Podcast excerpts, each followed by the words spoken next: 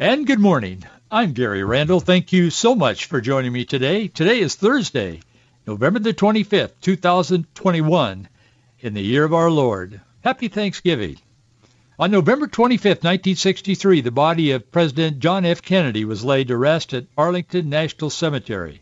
His widow, Jacqueline, she lighted the eternal flame, as they call it, at the gravesite.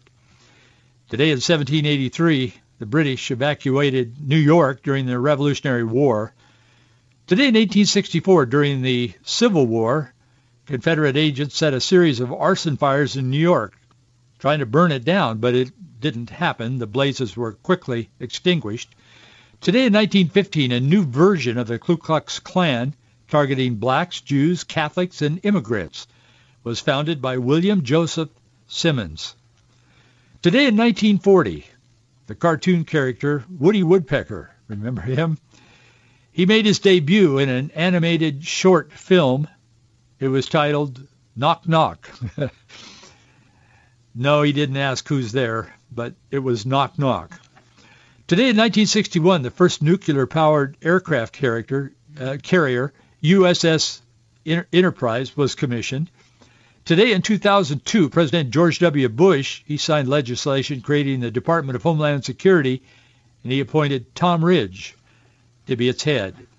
And today in 2016, Fidel Castro, he led the revolution in 1959. He embraced Soviet-style communism they're still driving 1960-something cars there for the most part. It was a great success. laugh, laugh. He defied the power of 10 U.S. presidents during his half century of rule in Cuba. Today in 2016, he died at the age of 90. Today is Thanksgiving. I want to talk to you a little bit about Thanksgiving, a little bit about the history, a little bit about what we can find in our hearts to be thankful about. We live in a very, very torn, a very fractured culture today. There are a lot of things that are unsettling in our world today and in our nation, in our neighborhood. Always in our families there are difficulties for many, not all, but many. In the church today there is, I spoke yesterday a little bit about another gospel. We're hearing mixed messages from pulpits today. There are a lot of things to be concerned about, but there is there is that message that's found in Thanksgiving. And I know the secular progressives have attacked Thanksgiving as they would like to and do to some degree Christmas and Easter and any religious holiday. Christian holiday. But the pilgrims really did come to America, and they really did have a Thanksgiving dinner. There's an abundance of history that verifies that. I want to give you just a little bit of that today because if you look into, say, Thanksgiving or the history of Thanksgiving, you see an avalanche of dispute and undermining that it didn't happen. The white guys gave all the Indians syphilis or whatever. But there is a story there that has been told, and it used to be taught in schools.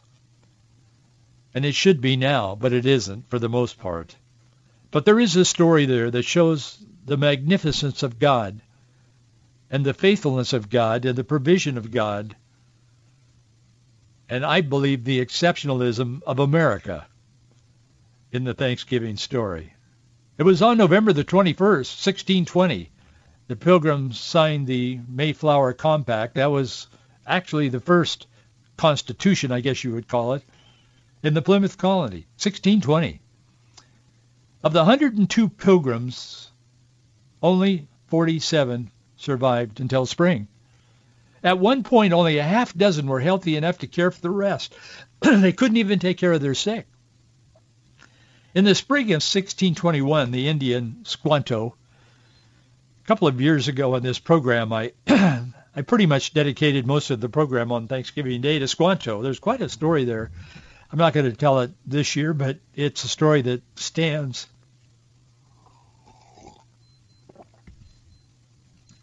Excuse me. It's a story that stands among stories. It's a great story. But Squanto really did appear with the in the village there in the community, and he really was had lived there previously before he was taken away as a slave. Oh, not by the pilgrims, but by other people. Was taken to Europe and learned English, and then reappeared there. It's an, it's an amazing story. But anyway, he was among the pilgrims, and he showed them how to catch fish, to plant corn, to trap beaver. He was their interpreter with all the other Indian tribes. Governor William Bradford, he described Squanto as a special instrument sent of God for their good beyond their expectation. Those are his words. He wrote them down himself. Bradford added to that, he said the settlers began to plant their corn, in which service Squanto stood them in good stead, showing them how to plant it and cultivate it. He also told them that unless they got fish to manure this exhausted old soil, it would come to nothing. In the middle of April, plenty of fish would come up the brook, he said, and he taught them how to catch the fish. This is Bradford. He was there. He wrote this down. He's not some professor at Harvard disputing all of this. He was a participant. In fact, he was the leader. Pilgrim Edward Winslow, he was also there. He wrote, God be praised. We had a good increase. Our harvest being gotten in. Our governor sent four men on fowling. We would call that hunting pheasants in central Washington, as I did as a kid growing up or we would call it going duck hunting or goose hunting on the Snake River, something like that. But anyway, they went fowling. That so we might, after a special manner, rejoice together after we had gathered the fruit of our labors. They four in one day killed as much fowl as, with a little help beside, served the company almost a week. At which time, Winslow writes, amongst other recreations, we exercised our arms, many of the Indians coming amongst us, and amongst the rest their greatest king, Massasoit, with some ninety men, whom for three days we entertained and feasted. What he's talking about in exercising their arms, they were playing games. They were celebrating the left it goes to great ends to keep this from our kids growing up. I mean, our kids never heard of this such a thing, and if you mentioned it to some kids, they say, "Oh no, no, no, that didn't happen." Sure, it did. The guys that were participating wrote it down. It happened. He continues. He said, um, "While they were feasting for three days, they went out and killed five deer." Which they brought to the plantation and bestowed on our governor and upon the captain and the others. And although it be not always so plentiful as it was at this time with us, yet by the goodness of God we are so far from want that we often wish you partakers of our plenty. Bradford described the same event. He said the same things. Bradford wrote about the same event. He said, and besides waterfowl, there was great store of wild turkeys, of which they took many, besides venison, and so on. Beside that, about a peck a peck a meal a week to a person, or now since harvest Indian corn to that proportion. It's interesting, again, how they wrote down their experiences, and yet we stand today to defy them. We say, no, no, no, that didn't happen. Of course it happened. William Federer has done a lot of research on this and other historical aspects of America. And I draw from some of his writing on this. He's done the research, but it's true and it's historically accurate.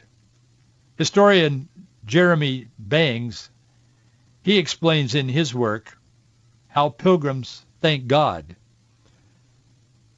Bangs says our knowledge of the 1621 Thanksgiving comes from Winslow and Bradford, whom I was just quoting to you. Winslow's choice of words, he says, understood by his contemporaries, implies to us that the pilgrims gave thanks to God for their preservation and for the plenty that gave hope for the future. Winslow specifically tells us, and he was one of them, that the colonists sat down with their native neighbors and enjoyed several days of peaceful rejoicing together. It is a history with potent symbolism, and it needs neither apology nor distortion. So true. It needs no apology. That's what we did. They are so intent, the left, on making a bad guy out of Columbus and everybody else and the pilgrims and Jesus himself, as we talked about yesterday. They are so intent on bringing down the traditions and the heritage of America that they will soil and sully anything to advance their cause. But the truth stands. And we need to know this, and that's why we're rehearsing a little bit of our history and what led up to this day. When Winslow described the pilgrims' intention, he was one of them, after a more special manner to rejoice together after we had gathered the fruit of our labors. He was alluding to John chapter 4 verse 36 and to Psalm 33. The first is that he, ha- he that reapeth receiveth wages, and gathereth fruit unto life eternal, that both he that soweth and he that reapeth might rejoice together. These people were actually practicing the word of the Lord in their very difficult time. I mean, they barely made it that first winter uh, for sure. But on November 9th, uh, 1621, 37 new pilgrims arrived from England. They were on a ship called Fortune, and but it was not as good a fortune as the pilgrims that were here thought it was going to be. The joy of greeting this second group of pilgrims was quickly dampened when it was discovered that they brought no food with them, no supplies, and they didn't have any money. That's kind of like your favorite uncle showing up at your house and saying, hi, I've just been thinking about you so much today. We need to move in with you because we're broke. We don't have any place to stay, and we'll be here for an extended period of time. It's kind of that kind of a thing. I'm sure the pilgrims were thinking, yeah, we love our brothers and sisters from the motherland, but man, I wish they'd have brought some supplies and some food and maybe a little bit of money as well, but they had nothing. This resulted in the second winter having a starving time, is the way they put it, where at, the, at this point, each person was rationed at one point in this, in the second year, just five kernels of corn a day. Now, that's not much. Attempting to repay their merchant adventures, there were people who had invested in them to go to America. They had financed the trip. The pilgrims filled the fortune with 500 pounds of fur, but tragically the ship was captured by French pirates, leaving the pilgrims in a greater debt. In 1622, the friendly Indian chief Massasoit, he became ill in fact, they thought he was going to die.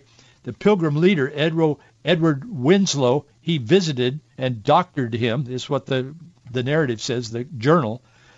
He thankfully regained his health, which contributed to a peace that lasted about 50 years. None of this is ever taught in the classroom as history, but it is history. It's written by the people who made the history.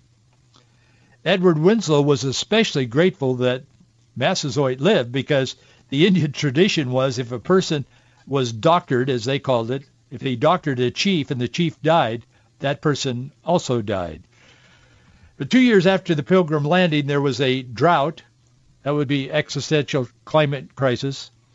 There was a drought, and um, in 1623, Edward Winslow recorded in some of his chronicles, he said, drought and the like considerations moved not only every good man privately to enter into examination of his own estate between God and his conscience, but so to, to humiliation before him, but also to humble ourselves together before the Lord by fasting and prayer.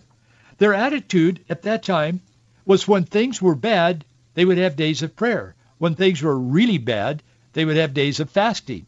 And when things turned around, they would have days of thanksgiving. All of it was directed toward God is the source. God was the central theme of these people's lives, coming here to America to establish religious freedom in their lives, their culture, and their families. after the pilgrims had prayed and fasted after this second winter and all and this new group of people coming with nothing to contribute. Governor Bradford wrote in his journal, afterwards the Lord sent them such seasonable showers with interchange of fair weather, warm weather, as though through his blessing caused a fruitful and liberal harvest to their no small comfort and rejoicing for which mercy in time convenient they also set apart a day of thanksgiving. But this time harvest was come, and instead of famine, now God gave them plenty, for which they blessed God. And after and the effect of that particular planting was well seen, for all had pretty well, he said, so as any general want or famine had not been amongst them since to this day. Decades later, a Thanksgiving proclamation would be issued, oh, not by a U.S. president, but by the governing council of Charlestown, Massachusetts, June the 20th, 1676. The council was thought to meet to appoint a day of solemn thanksgiving and praise to God, that the Lord may behold us as a people offering praise and thereby glorifying him. The council doth commend, they said, to the respective ministers and elders and people of this jurisdiction solemnly and seriously to keep the same beseeching that being persuaded by the mercies of God, we may all, even this whole people, offer up our bodies and souls as a living and acceptable service unto God by Jesus Christ. Ben Franklin even wrote about this. He himself was deeply moved. He said, "Man, this is this is a good thing." and he wasn't particularly religious. That's a part of our history. I mean, that's what happened. And as I said, history has canceled it our current progressive so-called leadership. But that's what happened. And I think we need to know that to give us ourselves a basis collectively as a nation, but personally and individually. The story of Thanksgiving is a is a story of struggle through those first years, a dependence upon God, but it's also a story of perseverance. The first Thanksgiving was celebrated in October of 1621. 13 colonies. At one point later on, our first president, George Washington, proclaimed a national day of thanksgiving, but conflict and difficulties, misunderstandings among the colonies ended the collective observance.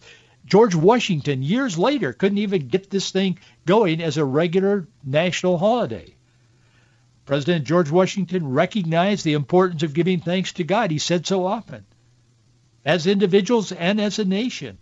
He made a proclamation of thanksgiving and signed it years after the pilgrims.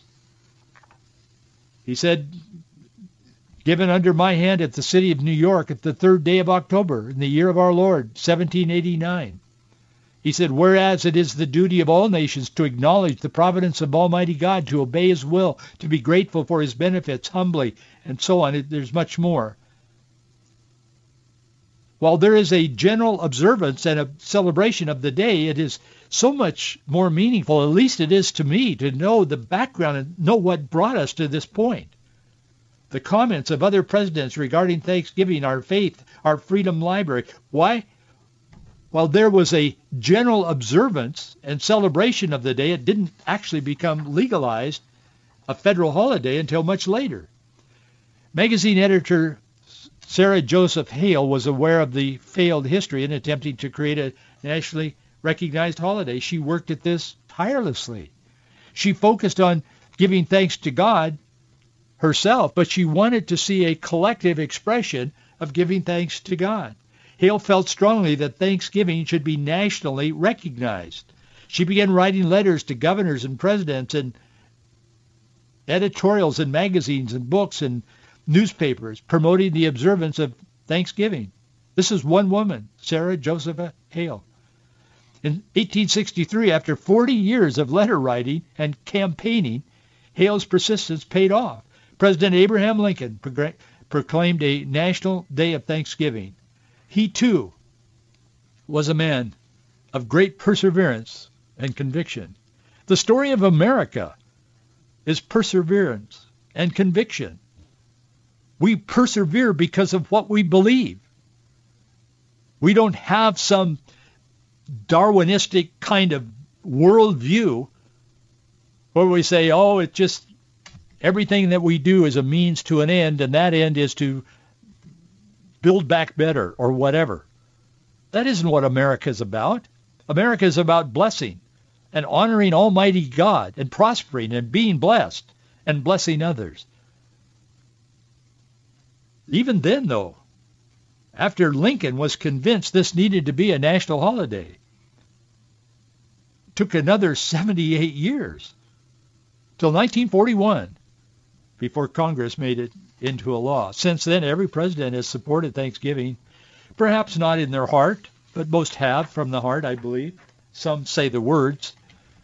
It appears they're not into it that much sometimes. I won't get into that today. But it took 40 years of persistence, perseverance, and passion to make Thanksgiving a national holiday. Another 78 for it to actually become a law and 152 years from when President Washington first proclaimed it as a duty to the providence of Almighty God, the Christian faith is often characterized as a marathon, not a sprint. And this is an example of that. Whether we look back to the founding of this great country, further back to the birth, death, and resurrection of Jesus Christ, the Son of God, or even further back in time the time of the prophets, we discover perseverance is the key component to faith. It is the key component to seeing God's will and God's plan come to fruition. Do not be weary in well-doing.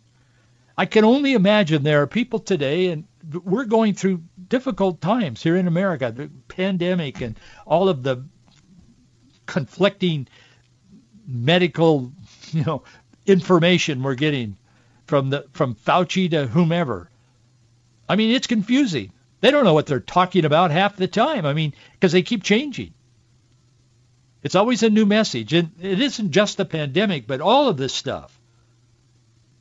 And maybe this Thanksgiving, because of the the lockdowns and all of this, churches closed, or nearly so, over the last couple of years now. Maybe during this Thanksgiving you're thinking, man, you know, I love the Lord, but what am I thankful for? I don't know. But I will tell you something, that perseverance has always been a part of God's plan and God's way. I wish it were otherwise, I would say so, but it isn't. Even back to the prophet Jeremiah, there are so many outstanding examples of perseverance, and I would just encourage you today, be thankful. Turn, turn your heart and your, your mind and, and your thoughts away from the chaos that's around us, and it is. I mean, it's there. But just look at God and know that he is in control. Know that he is the God that created all things. Darwin didn't discover anything except perhaps something that God, for whatever reason, created into life as we know it. I don't know, but I do know and believe with all my heart that God created it all and God is in control. And God God has called particularly people of faith to persevere. Don't be weary in well-doing and be thankful. Be thankful. God has done so much for so many of us. Jeremiah proclaimed God's message of coming destruction of Judah for 40 years. Babylon had laid siege on Jerusalem. The fall of the city was imminent. The things Jeremiah had been telling the people would come to pass were beginning to come to pass. You would think people would have thanked him for telling them the truth. Oh, no. No, they kept taking shots at him. They said, we don't want to hear this. He was even accused of deserting to the enemy and demoralizing the army. In his perseverance to be faithful to God's calling on his life, he was ultimately thrown into a cistern where he stood in mud up to his shoulders, under his armpits. Rather than be put to death, as some were calling for, they rescued him. They took him out of it. And they said, give us a message, the leadership. And Jeremiah said, if I tell you, you will kill me, won't you? Besides, if I give you advice, he said, you won't take it anyway. There's a history of people persevering in the message of God's word, of the gospel. Person of convictions, knows what he believes, where he's going, and why. History is marked from William Bradford and Winslow and others all the way to today. Their history is marked by men and women who persevered, particularly in regards to the things of God. As we give thanks to Almighty God for his teachings and his blessings, let's remember to thank him for the people that have come before us. People perhaps that we've never heard of who persevered and stood strong in the faith. And let's also thank God for empowering each one of us to be one of those people for such a time as this. I don't know what you have planned for today, but hopefully it's with people you love and by whom you are loved. In all of that we do and that first Thanksgiving, they exercised their arms. They played games. They did all kinds of stuff. They had fun. Have fun. Enjoy yourself today. Have a great Thanksgiving. Watch football, eat turkey, eat three or four pumpkin pies and an apple pie and whatever. But remember, remember to persevere. Take your eyes off the world look at Jesus, and the things of the world will grow strangely dim in the light of his glory and grace. Be thankful. Trust in the Lord with all your heart. Lean not to your own understanding, but in all your ways acknowledge him, and he shall direct your path. We can be thankful for that, regardless of the circumstances in our lives. Thank you so much for being with me today. It's always a pleasure to spend a few minutes with you as Marjorie and I give thanks for God's blessings. Among our thankful comments and prayer to the Lord is a thank thankfulness to you who support this ministry. Thank you so very much. I am grateful. I am thankful to those of you who stand with us. Thanks for being with us today. Have a great Thanksgiving. Have a great weekend. I'm going to be off tomorrow on Friday. I'll be back live on Monday. Happy Thanksgiving. God bless you.